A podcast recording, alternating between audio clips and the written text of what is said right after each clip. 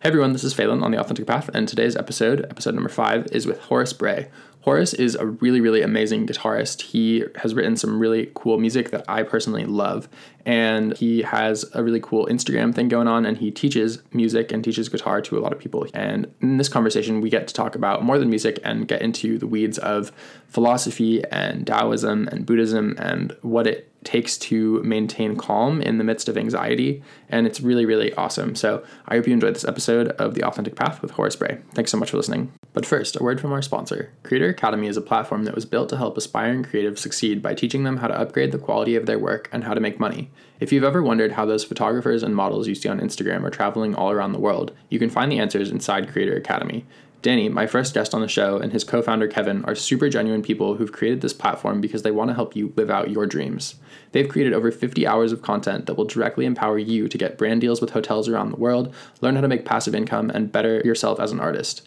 They teach you how to grow your Instagram following and even offer to help you one on one. This is a really incredible opportunity to partner up with some really cool people, and I couldn't have asked for a better sponsor of the show. Their mission lines up so well with my own. If you want to learn more, go to faolan.com slash CA. That is F-A-O-L-A-N dot com slash C-A, which will also be linked in the show notes. Thanks so much for listening and enjoy the podcast. Three, two, one, zero.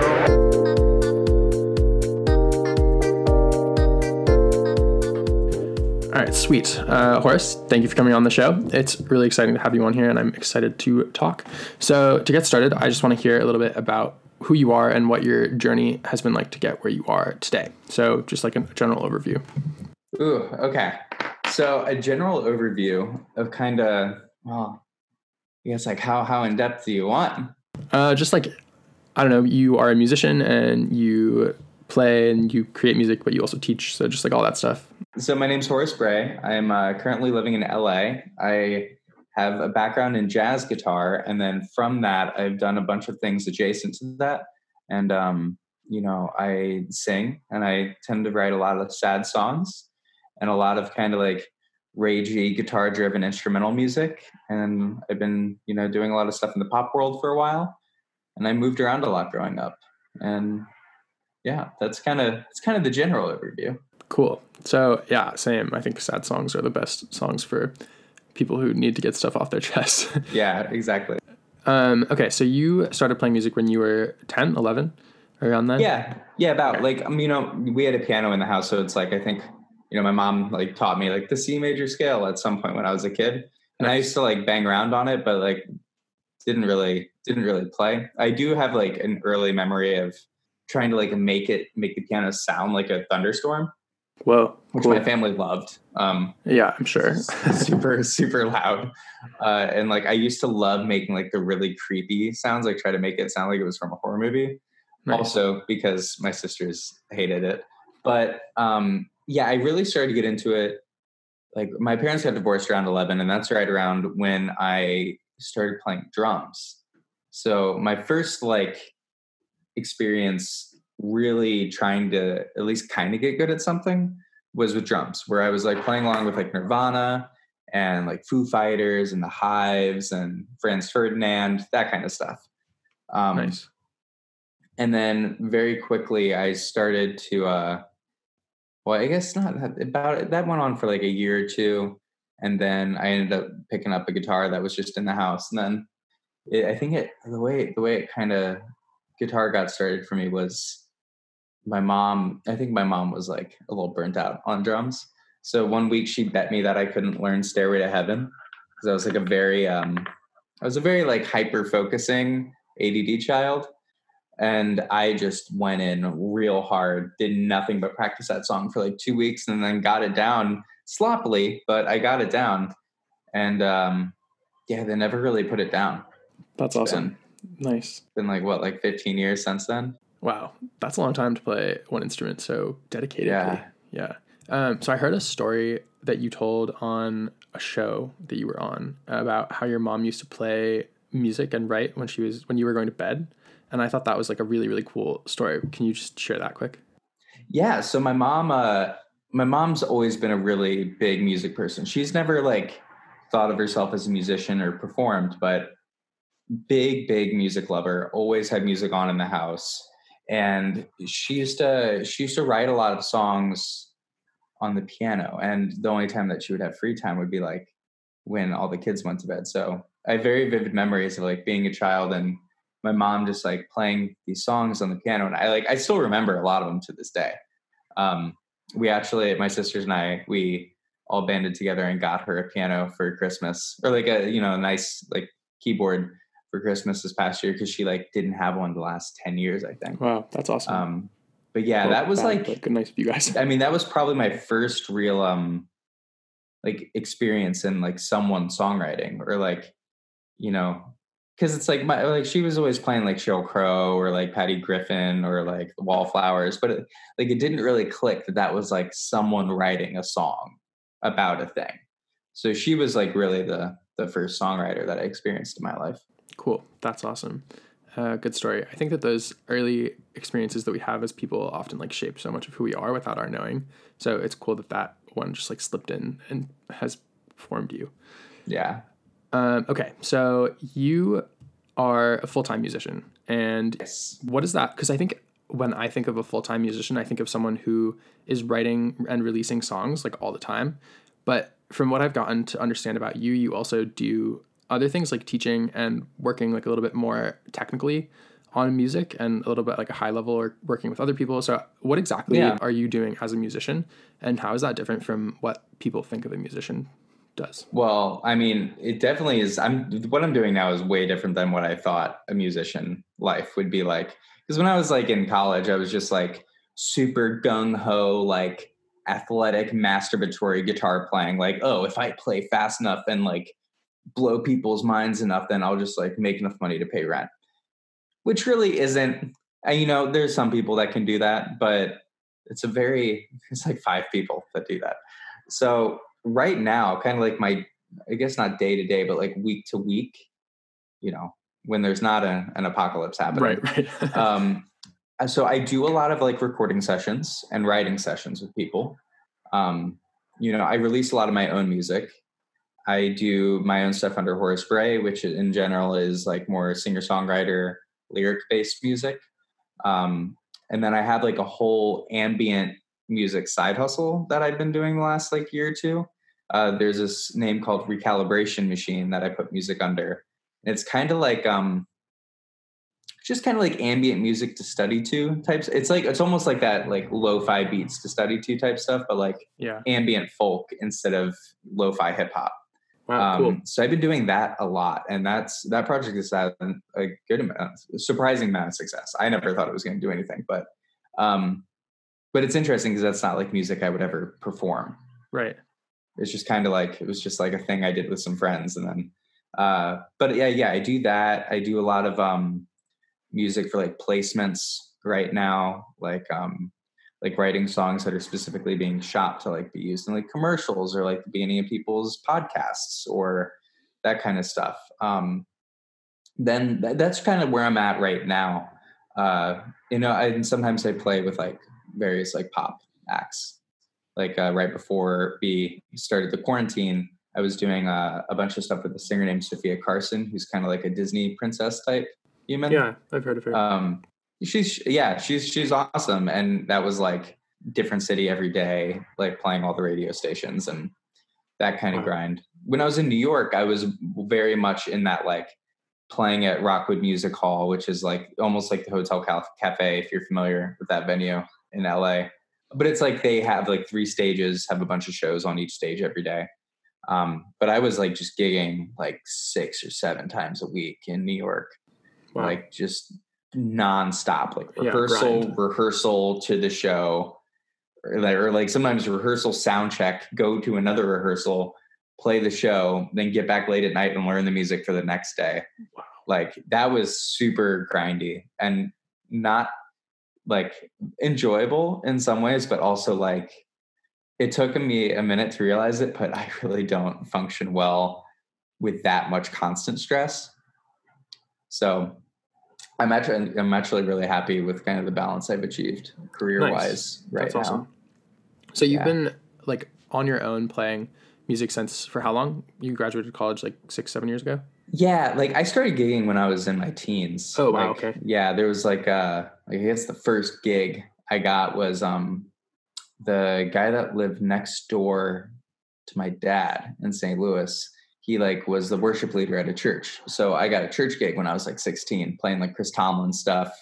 You know, it was super chill. They were so nice to me. Like they were they were good people. It wasn't like a weird church. Like and not that Right, right. not to bring religion Yeah, yeah. into it, but like some of them are like mega churches and other ones are like way homier. That was a Sure. homier one. Right. Uh, so then, and then shortly after that, I started getting like a lot of restaurant gigs, like playing jazz guitar and, you know, with my little high school jazz trio, jazz quartet. Cool. And, but yeah, I graduated college in 2015. And since then, like I, I've never really had a normal job except for like being a camp counselor once when I was a teenager. And like, I think this summer after my freshman year of college, I worked at this like barbecue catering company for um to like save up money to get a car. Yeah. But So that's something that I think is really cool about your story specifically because I think a lot of people, especially people who are want to be artists or want to kind of take on these different paths in life, have to like do a bunch of shit jobs for a while and and not like that all shit jobs are actually bad, but like they're just perceived to be, you know. Totally. Um, so I think like the fact that you've just been playing music for so long is really cool. And how do you, or have you ever like felt like you need to get a quote unquote real job, or is this kind of just like always been a clear path for you for your life? I mean, I've always been able to like make it work. And given like I didn't work at like a library or like a bookstore, like, you know, I didn't have that extra like part-time job. But boy, did I've done I've done some like not fun gigs. Like in New York, Right. the only way I could make ends meet was like, you know, I, I got into doing a lot of like top 40 music, which the general like weekend of that would be like frantically learn like 50 songs for this wedding, then leave at like 11 a.m. to go meet the ride upstate at like, you know, because I would have like take the subway with all my gear, like amp, guitar, pedal board, music stand, guitar stand, in a suit, go on the subway for 45 minutes, and then do like a three hour drive to a wedding, be there all day, get back to the city at 2 a.m., then have another hour long train ride to get back to my apartment. And that's like, that was my grind. And I would just do that like once a week. And that was kind of like the same as having like a, a day job, I guess. Yeah. Um, but that dude, that left me so burnt out. yeah, that's it was really really, fun. hard. You know, learning learning a bunch of Michael Jackson tunes. It's like you can't can't complain too much because those guitar parts are fun as shit. Right. But um, yeah, so it's like yeah, I never had like a a day job, but I'm finally at the point now where I'm like I don't have to say yes to those kind of gigs anymore. That's cool. Congrats. Yeah, thanks. Yeah. It's So- nuts. Yeah, but so now you've well actually first I want to I want to touch on what you were just talking about because I was just talking with this other woman for the podcast and we were talking about how everyone who gets in this like different kinds of life and different paths ends up like going down to the bottom of the barrel barrel financially and like needing to do all this like crazy stuff to like get back but you learn a lot about who you are and about what you're capable of during those times. So when you were like grinding all of these days and learning 50 songs in a weekend like what did that make you realize you could do that you never really thought you could do before if anything? Well, I certainly never thought I would be able to learn 50 songs in a sitting, but I got like crazy good at like just charting out stuff. Like I three, like I have enough time to listen to each song three times, and I need to have like a cheat sheet done by the third listen, and just have Yeah. everything right. Um, but I definitely learned a lot of like, you know, what I can get done when I'm hyper focusing, and just to, like I, it really helped me feel confident in myself just in general because you know when i was going to school in texas like new york was just on this crazy high pedestal it's like oh if you can make it in new york then like you can make it you know it's like everyone always says like make it in new york you can make it anywhere but like that's kind of true because it's like life doesn't really get much harder than trying to be a musician and moving to new york without like without really having like any big career things set yeah um, but yeah, definitely learned that like if I put my mind to something, I can certainly do it. You just Nice. like the trickiest part is choosing the thing you want to do. totally That's like that's the big hang up that I always get. Yeah, totally. I I've noticed in my life like whenever I set my mind to something, it happens. But it's really like how or what do I want to set my set my mind to, and then am I actually being honest with myself? Because only on the things that I really authentically want to set my mind to can I do it hundred percent. So it's like, Yeah. what are those, and then how do I do it? Yeah. So okay, so you moved to New York from Texas, where you were in college, and then you moved from New York to LA. Yeah, in November. So Okay. I guess like five five months ago. It's going by real quick, but Yeah. So in New York, you were there for a year or two. Uh, like two and a half. I, I moved okay. there in March of 2017, and then I left in yeah, like the November of 2019. Nice. And what was it like going from somewhere smaller to somewhere like New York and then to LA and being surrounded by like art and all of these crazy good musicians and the community and all of that stuff? So moving to LA from Texas was extremely jarring. Like like uh feel like that's one of the biggest like cultural differences that you could find between two Yeah. places. Um so that was crazy. It felt like I was in a weird surreal movie every day and everyone was so good at music and it was just super inspiring and it still is the most inspiring place I've ever been. Even though I can I'm now at a place where it's like I recognize that that's not meant to be my day to day, but it's still my favorite place to visit. And then moving to LA was much more chill because I was already coming out here a bunch. A lot of my friends in New York had already moved out here. Like I was moving into a place where it's like there were a couple of my close friends already living, and it all the stars kind of aligned to get me out here. And so it was a much more effortless feeling. So like, when I moved to New York, like my roommates, like we drove up in the middle of a blizzard and like rammed the Prius into a snowbank and had to unload all my shit like through this muddy dirt, the dirtiest snow I've ever seen. Oh, And then, oh My dude, my first my first month in New York, it was like, yeah, that was it was a tough month. Like I had like this crazy debit card fraud, moved in the blizzard, and then it was so cold, like not even like hygiene related, but like I it just like killed one of my teeth, and I had to get like my first root canal just from it being so cold and having sensitive teeth. holy shit. That's So crazy. it was like it was like I was like so like all my money disappeared, dental work and cold New York winter. It was the biggest trial by fire. But wow. yeah, So how did you come out of that and like live through that and then be come out and the other side and be happy again? Or it not was happy, but alive. yeah. Like well, luckily, like at that point in time, I wasn't. I've like had like you know parts of my life that have felt a little more anxious than others. Luckily, that one I was I was like just listening to a bunch of Ram Dass like every day and like making sure I was Cool. like doing yoga and doing like mindful coffee making while listening to the Milk Carton Kids every morning and just like trying to be as zen out as I can and just being so stoked to be in New York. It was it was kind of easy to to like keep my bearings even though the world was spinning around me. Um but uh sorry, sorry, could you repeat the question? I feel like I got off topic. That's okay. We can just keep going. Um, so you mentioned uh, Ram Dass, who's Yeah. an awesome, awesome teacher, and uh, my I grew up in a community who was like all about Zen and being chill and vibing, and like all of that like now stuff that is now so like modern and cool was just like I don't know, kind of normal and hippie-y, but back in the day. Mm-hmm. But um, so what has like bringing that and and Taoism into your life like helped you with in terms of maintaining your your calm in the midst of the storm throughout like the last six years? Ooh. Well, it's been like, you know, I've kind of lived a little bit of a crazy life in terms of like philosophy and religion. Like I grew up in a very, very religious household. Um, and then kind of fell away from that when I was 13 ish, like listening to Metallica and like literally pushing my dresser in front of my door so I didn't have to go to church on Sundays. Whoa! and like no, no, my family's not really that religious anymore. Um but so there's not like a big like divide or anything. Um but then like learning like i had an english teacher in high school and mr conway. Thank you mr conway.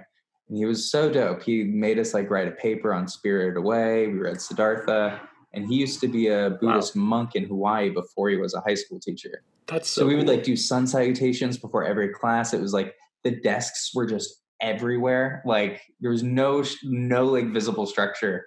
It was so Wow, cool. It was that's so, so cool, sick. and I owe I still to this day owe so much to him. Owe so much to him, and yes, that was the big the big thing where it's like I started it's like oh like things can be a release of energy instead of just holding on as tight as you can, and that was a big deal for me back then. Um, because I was like very like like I don't, I don't know if like Ayn Randian is like a good comparison of just like force it to do what you want to do like um Hmm. but yeah so then like Buddhism became Buddhism and Taoism became super influential for me throughout like you know late high school and college and you know and using that to kind of get through New York and now now especially in this time when I'm like I'm in LA which is a really like very uh calming place for me.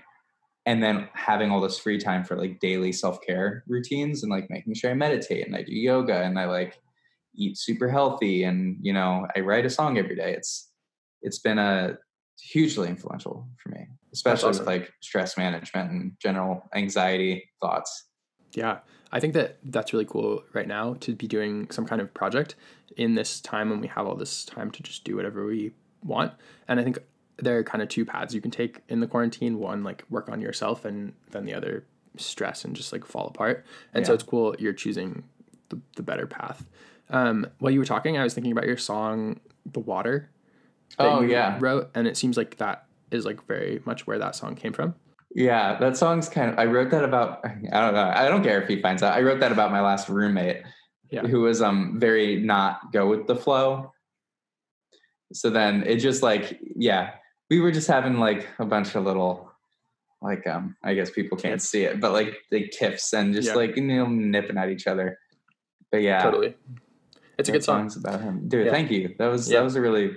I wish the guitar. I wish I made the guitar part a little bit easier, so then it wasn't so uh ram mental ram intensive to perform. Right. Yeah, I play a little bit of guitar, but like nowhere near the level that you're at, probably like 1%. And so, like, when listening to your song, I can't even comprehend how challenging one of those songs is compared to one of the other ones. But I definitely Yeah. don't make it too easy on myself because it's like I was a guitar player before I was before I started singing. You know, Right. I like really didn't start singing until I moved to New York, so it hasn't been too terribly long. But a lot of the songs off of the EP "How It Ends" are like the sound of me dealing with moving to New York. mm, cool. Yeah. Do you find that? So, you say you're writing a song every day now? Yeah, I've been actually going back to writing a lot of instrumental music. Cool. Um, kind of have like a I don't know. I don't know how much I should say because it's like nothing, nothing is really solidified. Yeah. But I'm planning on releasing like a beat tape Oh, under nice. like a new moniker. Cool. Um, just to, like not to keep like the names not super confusing and the branding kind of yeah. concise, but I'm kind of going back to um like this weird like FlyLo meets Tame Impala meets like shreddy Is this like your first album? Yeah, a little bit more like a Dream State, Okay, cool. but I love slightly album. more, but slightly more like electronic. Okay, nice. There's one song on the album that I wanted to ask you about, which is 345.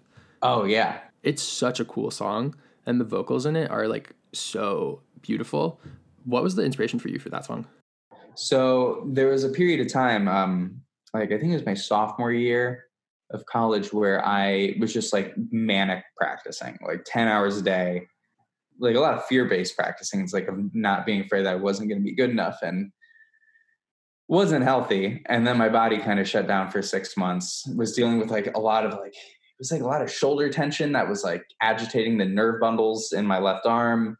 And then so it was yeah, it was like just like it was hard to play and i was having to see a bunch of doctors about it. And in that time i just started practicing a lot of rhythm. And there's this guitar player who i think he still lives in new york but his name is miles okazaki.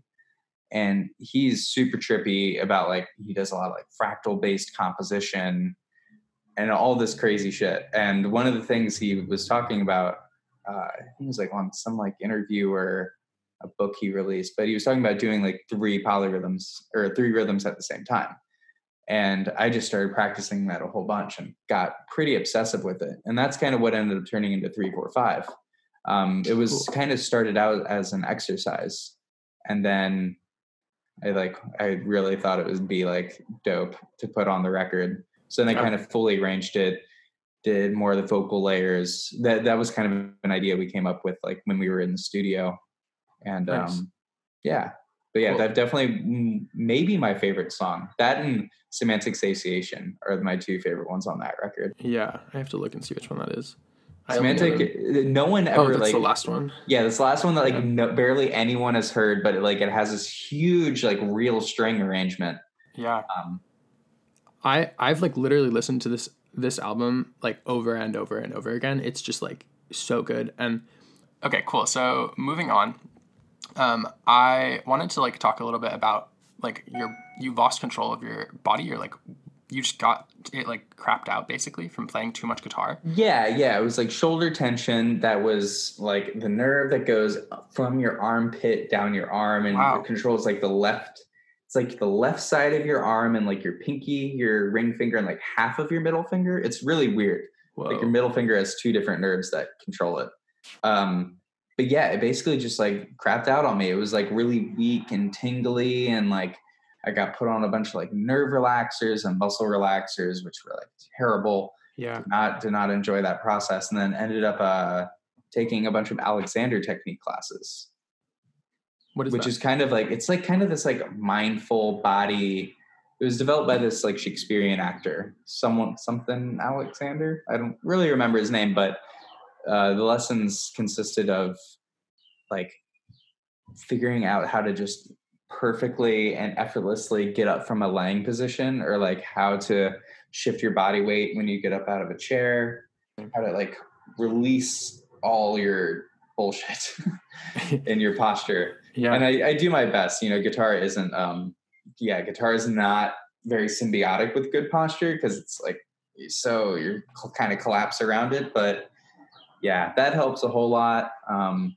another reoccurring theme of like releasing the energy instead of like letting go is the answer not holding on yeah. big old practical joke that life constantly plays on me but Yeah, that's honestly beautifully said. I think like letting go of, of stuff is so important to like moving through our lives.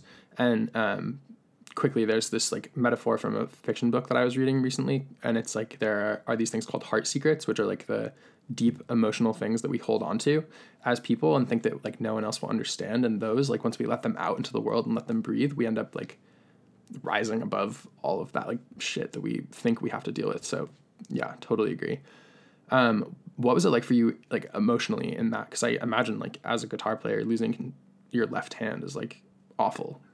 Oh yeah, that was it was real rough. It was it was real rough because that was like the first big release. That like there was a lot of bullshit coming out of me, and Mhm. like I kind of like stopped eating. My mom thought I was on drugs. I wasn't really on drugs, but like smoking a lot of you know weed and drinking at the time, and I was frantically like trying to get good at drawing because I was like, okay, if I'm not going to be like the best guitar player, then I want to be the best architect. So I was like doing a bunch of perspective drawings and like Mm.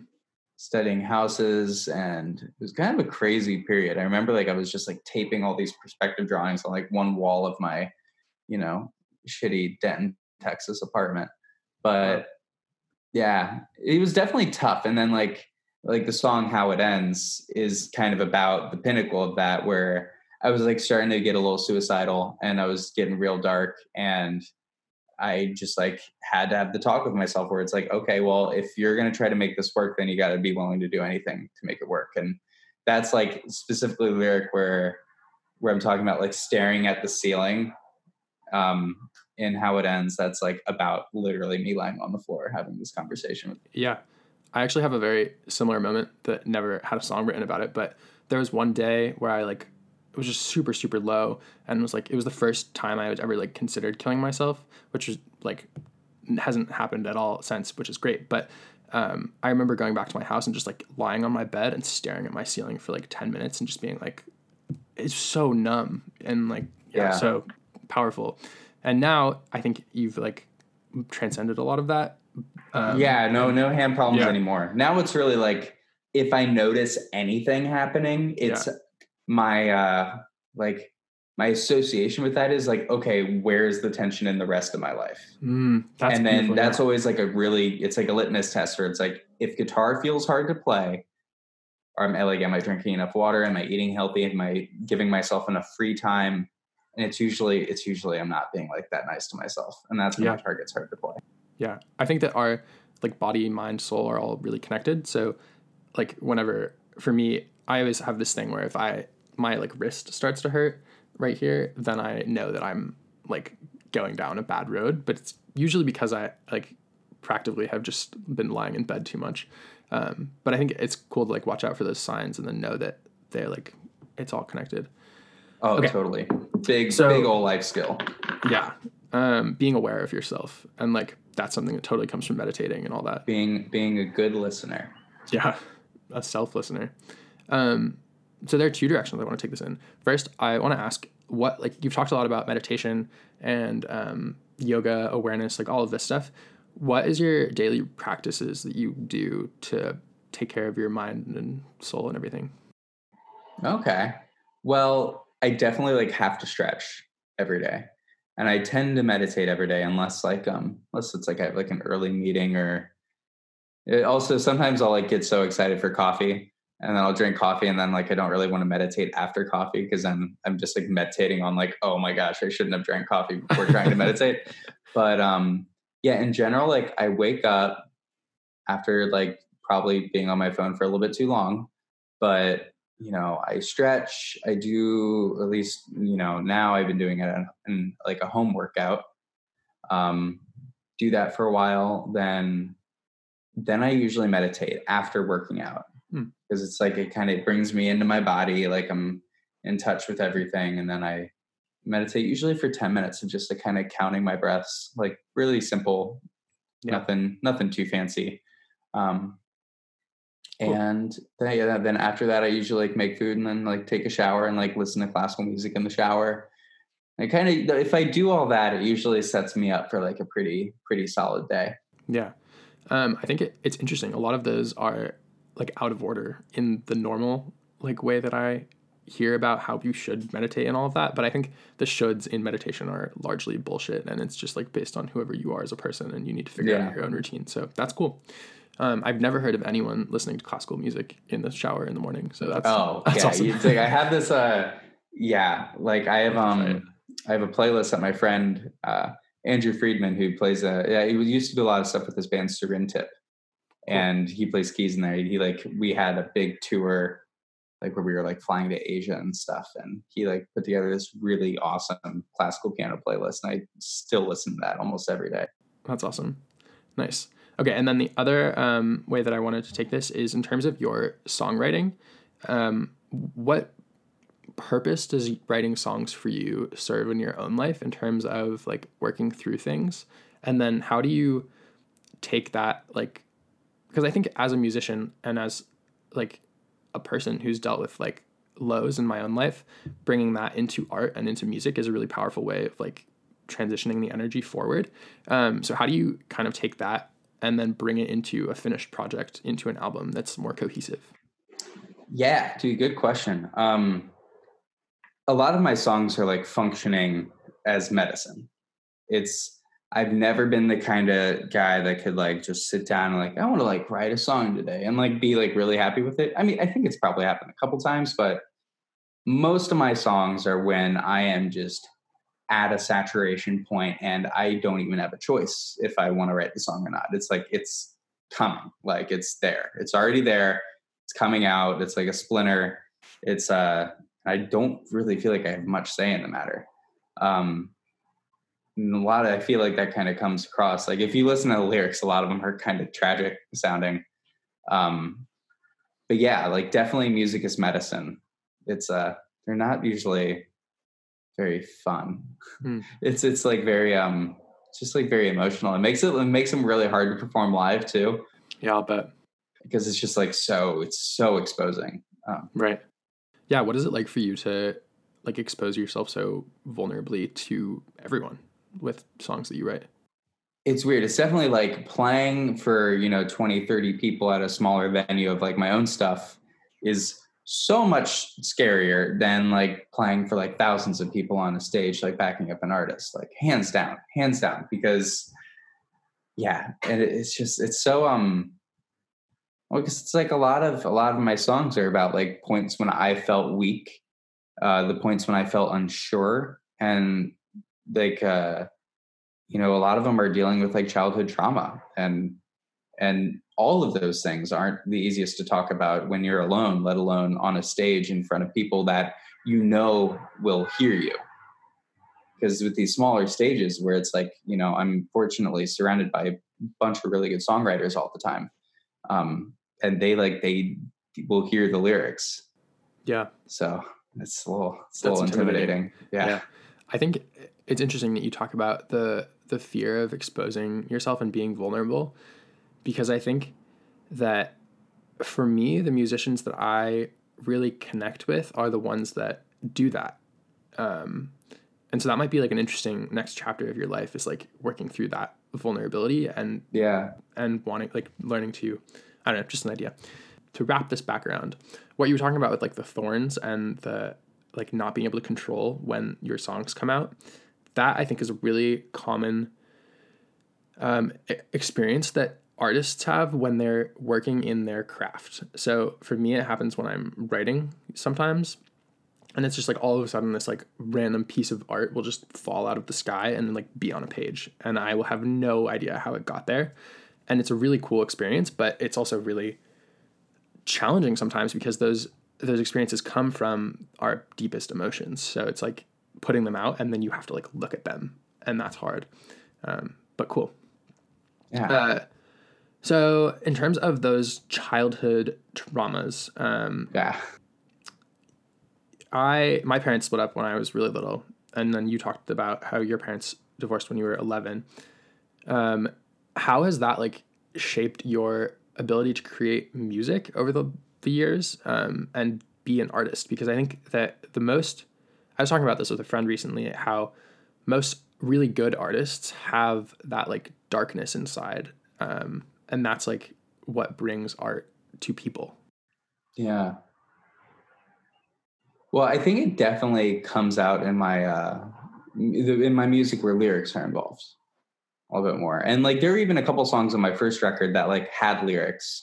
Like if you look up on YouTube, you can see like uh I guess Mellifluous had lyrics, but that it wasn't super sad. It was kind of like a little love song. But Dirge for Mary Mallon, super dark um, song about Typhoid Mary, which uh, was I don't know if you're familiar with that story, but it's it's super fucked up. Mm. Um, but yeah, there's definitely like I always think it's more interesting to write about the dark stuff because whenever like I feel really great, it's like I want to fully embrace and like lose myself in that moment and i never feel like i need to like digest like why am i so happy Yeah. you know it's like if i feel like that kind of like kills the vibe yeah it's way harder And- to write about happy times yeah and i've yeah. you know i've had you know just like especially during the time when i was writing the songs about especially the last ep where, where a lot of that was about kind of more like processing childhood shit it was um i was also dealing with like a lot of like physical anxiety um where i was uh just super like lightheaded for like a year and a half straight and it still happens every once in a while but it was like it was real intense for a while and i had to get a bunch of medical tests done to make sure it wasn't something weird but all the doctors say it was like probably just stress so it was it was very like physical and emotional state that i was in when i was writing the songs about that. Wow. Um that's like- cool powerful. yeah. Yeah. I think it's crazy how those how our our mental states can really affect our the way our body feels so insanely. And like i remember for a long time i just used to get headaches and feel like foggy all the time. Yeah And the I foggy. Realized- yeah and i that's- realized that like real it's not like a mental like it's not a a disease or anything you know? It's just like not being authentic to yourself or like pushing yourself too hard in directions that aren't the right one and stuff like that. So yeah and in terms of like authenticity and making sure that you're being who you want to be do you think that that comes into play with maintaining the healthy non-foggy life Yeah, I mean that's a really interesting point. Is like it's basically just like I feel I feel like your gut speaks in different ways as you age. And for me, I think, you know, the fogginess is very much like, oh, you're not it's it's like your gut telling you to do something, or like you're not doing something you're supposed to do. Because like ever since I started taking more time for myself, it's like uh, you know a lot of my brain fog has gone away, which is really interesting. Yeah, that's awesome. Yeah. Yeah. Um, okay, so something you were just talking about about your heart and uh, how your heart is telling you things, and you have to listen to your heart. There's a song on your most recent album or most recent EP called "The Alchemist." Yeah. Is that about the book, The Alchemist, or is that just an idea? Actually, yeah, kind Okay, of. that's awesome. Good. Yeah, it's to- totally. You're you're actually you might be the first person to like make that connection because I feel like it's pretty on the nose, but you know, Yeah. um, yeah. I was rereading The Alchemist, and literally, it was like when I was there was a period of time last year where I think it was like a literally a year ago, right before I started recording that EP, where I was like flying just all the time. Like I was only probably in town in my apartment for a week out of every month and I'd like come back and just like try to walk to the park and like stay centered, but it was just like so frantic. And I was just doing a lot of soul searching and like like what am I supposed to be doing? Like um yeah, it was a good time to be reading The Alchemist and that's yeah, that's where that song came from. Yeah, it's, it's such a good song. I remember I just like listen, started listening to it, and that was like one of the first songs that I heard of yours. Um, and I love The Alchemist. It's my second favorite book um, after Zen and the Art of Motorcycle Maintenance, which See that one I keep on I I've been told to this read that one. Yeah. it's like perfect for your Zenness.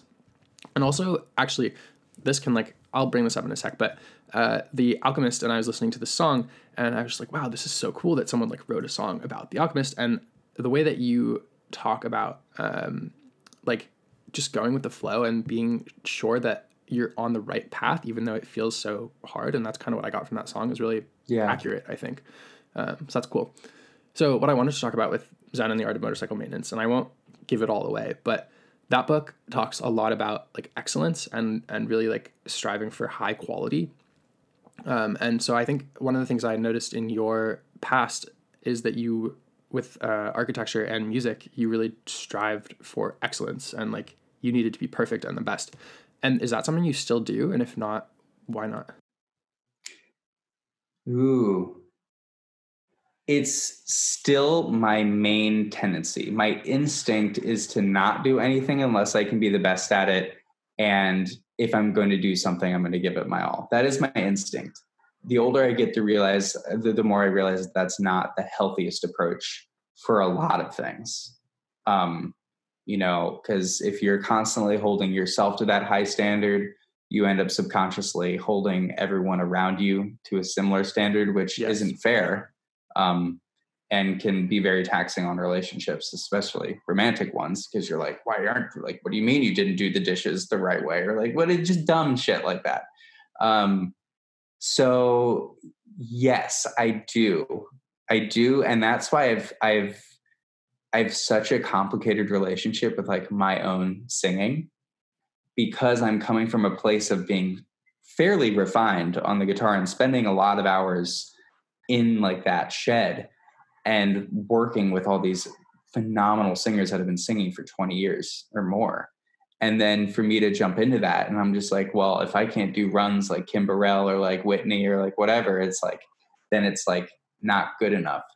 Right. So it, it definitely still creates, uh, it's the same thing that got me to where I am on guitar, holds me back in other places like singing.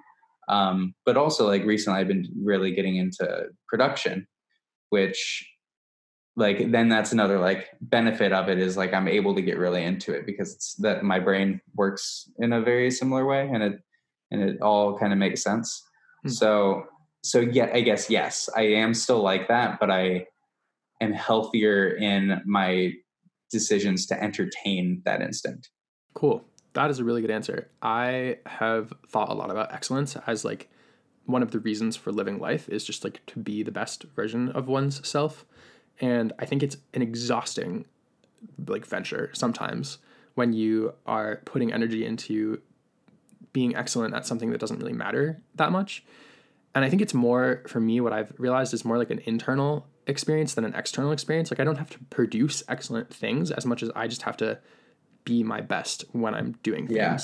and that, that like switch in mindset has really taken a lot of stress off. And as long as I'm like doing my best, there's a book called uh, The Four Agreements. And Oh yeah, yeah, so this is That- that's a good one. Yeah. Um, I feel like wow, that's that's one I should with books. reread. Yeah, it's on Yeah. my shelf to reread, and I'm like, uh, but it's good. Um, yeah, okay. So moving forward, um, actually, I don't really have any more questions, but do you want to just talk about books quickly? Yeah, sure. Okay, so some books we've mentioned: Alchemist, uh, Four Agreements. What are Four some other like, books that have really changed your life? Ooh, see, I left so much of them in New York because it's like since I just moved across the country, I just Marie Kondoed like the shit out of all my stuff. Yeah. Um, A Beginner's Mind. Hmm. It's like that's like this book on Zen Buddhism that I read, read a lot. Uh, I was about to talk are- to you about a beginner's mindset when you were talking about singing. So oh cool. yeah, yeah, I know, and it's like I know, I know what I should do, but right, it's right. like we always do. Yeah. it's so it's yeah um what other books honestly like a book that's not in that vein but the last book i read that i really really enjoyed is uh it's a book by murakami Hmm. called kafka on the shore Yeah. Good book. um that is weird weird book weirdest book i've read in a minute but like super enjoyable um I read that when I was really young and have no memory of what the book was about, but remember feeling super odd reading it. And I just like read it in Yeah, one sitting. if you reread it, you'll be like, "Oh my god, I read this when I was." Because it's like it's a retelling of Oedipus, so it's like very Oh, like incest laden. Whoa. Yeah, I did not catch that. Yeah, it's super. Yeah, it's super out. Um, but but yeah, definitely like. Uh, I mean, the Four Agreements and and the Alchemists are probably some of my. th- Those are probably my like my really big two. Yeah. Um, I read uh, the book by Alan Watts. oh, cool. I haven't heard of it. um that one's that one's really good i really i really enjoy alan watts and then um and then be here now Hmm. be love now Cool. the two uh those two ram dass books Nice. those are those are really great um All right. Added to my list. yeah the the ram uh be here now is the first one it's like it's very like picture based it's very like psychedelic um like psychedelic zen Sweet. I will definitely check that out. Okay, so the last question I want to ask is what does the authentic path look like for you now and moving forward? And how do you maintain that direction and know that you're on the right path? Ooh, see, that's another one of those like letting go versus holding on kind of things. It's like you don't really know what they're like. Really, the right path is whatever path you're on, um, and truly leaning into that is the trick. Which it's almost like it. It reminds me a lot of like the thing that we would talk about in Alexander technique classes, where like you can tell your body to relax, and you will only relax up to a certain point. But in order to truly relax, you need to not be telling yourself to relax. Because by telling yourself to relax, you'll constantly be holding on to a little part of it. And it's like, so there's this paradox at the end of it. And I think a lot of it has to do with that. And I think another, uh, the other part that it has a lot to do with is, um, like just looking forward, like, let, we're truly letting go of your past. And because it's like time time doesn't like you know doesn't really exist it's kind of this weird thing that we're in but Right. like for me like this this thing has been or these past few weeks have been like me starting this new project and really following my passion and exploring that through electronic instrumental music and arranging in that way and not worrying about like branding and be like oh we'll just make the art first and then kind of figure it out and then yeah just trying to ask yourself like are you making are you like whenever i make a decision i always ask myself am i running towards something or am i running away from something That's awesome. and that's like that usually like helps me at least kind of like sort stuff out a little bit um because it's easy to accidentally make decisions where you're just running away from something Yeah, that's really, really powerful. Yeah and then just to know that like you're gonna you'll like have all your shit together and you'll know exactly what you want to be doing and then the nature of being in that place is that you're gonna fall away from that place and have to come back to it later it's like that's just the way it goes, you know. Yeah. And it's uh, it's just it's just like you know, life life it's life likes to play jokes on you, where it's like, hey, hey, remember remember when you were taking this a little too seriously, right. and then it That's cool. You could write a book about this in like 10 years. could if I dude writing is so hard for me. You write songs about it then. Yeah, Which- yeah, I'll do yeah. that. Yeah, there you go. Okay, well, Horace, thank you so much for being on the show. This was such a pleasure. Um, before I let you go, is there a place where people can follow up with you or find you, follow what you're doing? Yeah, like I I do a lot of stuff on Instagram, so that's like in general a great place to reach me. And I also check Instagram too much, so that's again a good place to reach me. Um, otherwise, it's like my emails online. I recently deleted my website, so don't go there. And yeah, yeah, Cool. anyone anyone feel free to reach out. Awesome. And I highly suggest everyone go check out his music on Spotify or wherever else. Um, so sweet. Thank you so much for coming on. Yeah, dude, thank you for having me. This was really fun. Hey everyone, I hope you really enjoyed this episode of The Authentic Path with Horace Bray. Horace is so cool and I love to talk to him. I haven't really felt like that same vibe of how philosophic we got and just like down into the weeds of what it's like to be a human at like the deepest level. So it was really, really cool to talk to him and I hope you enjoyed the episode. And if you did, please send it to someone who you think would enjoy it too. I hope you have a great rest of your day. This is Faolan on The Authentic Path, signing off for now.